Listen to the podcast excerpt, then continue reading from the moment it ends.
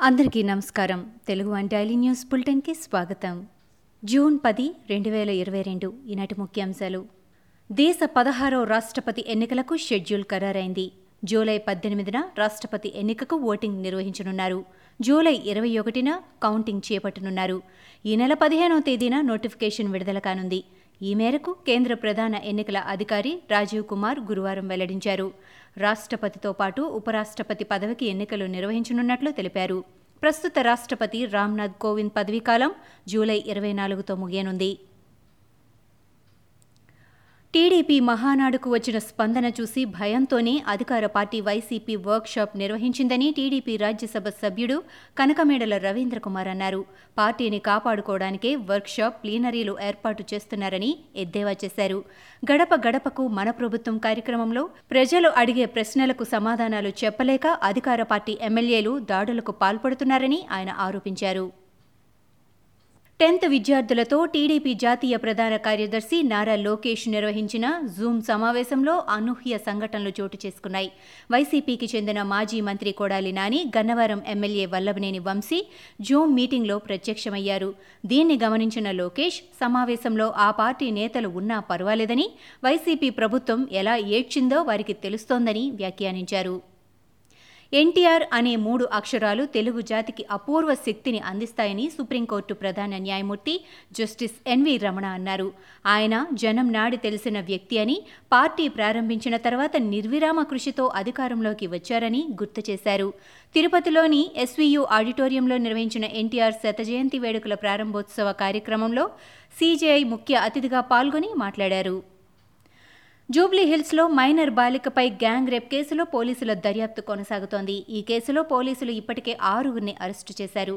నిందితుల్లో ఐదుగురు మైనర్లను విచారణ సమయంలో మేజర్లుగా పరిగణించాలని జూబ్లీహిల్స్ పోలీసులు జువైనల్ జస్టిస్ బోర్డును కోరే యోచనలో ఉన్నట్లు తెలుస్తోంది. తీవ్రస్థాయి నేరాలకు పాల్పడిన మైనర్ రిపీట్ మైనర్లను చట్ట ప్రకారం మేజర్లుగా పరిగణించవచ్చని పోలీసులు భావిస్తున్నారు.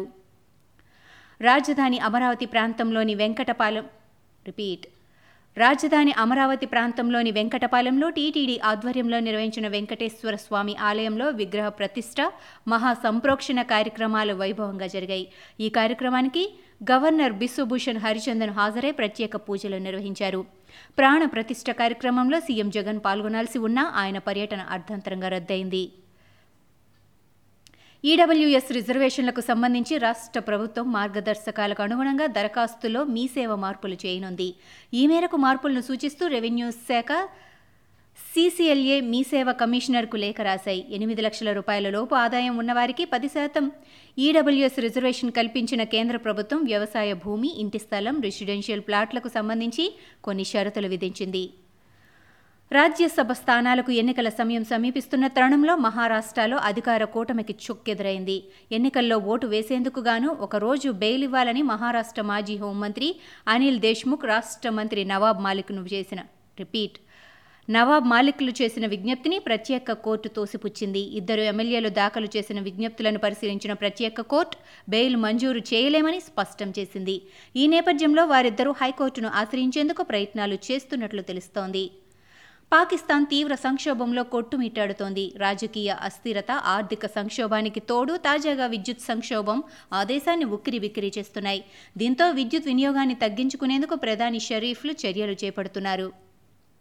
రిపీట్ ప్రధాని షరీఫ్ పలు చర్యలు చేపడుతున్నారు. విద్యుత్ను ఆదా చేసేందుకు వీలుగా ఇస్లామాబాద్ నగరంలో రాత్రి పది దాటితే జరిగే వివాహ వేడుకలపై నిషేధం విధించినట్లు అక్కడి మీడియా కథనాలు పేర్కొంటున్నాయి. ఉక్రెయిన్పై రష్యా దాడి కారణంగా ఆహార భద్రత కరువు అవుతోందని ఐరాస ఆహార వ్యవసాయ సంస్థ నివేదిక ఆందోళన వ్యక్తం చేసింది. ఉక్రెయిన్పై రష్యా దాడి మొదలుపెట్టిన నాటి నుంచి ఈ సంస్థ ఇచ్చిన తొలి నివేదిక ఇదే. యుద్ధం కారణంగా నల్ల సముద్ర మార్గం మూతపడటంతో బలహీన దేశాలు ఆహారం కోసం భారీ ఖర్చు చేయాల్సి వస్తోందని ఈ నివేదికలో వెల్లడించింది.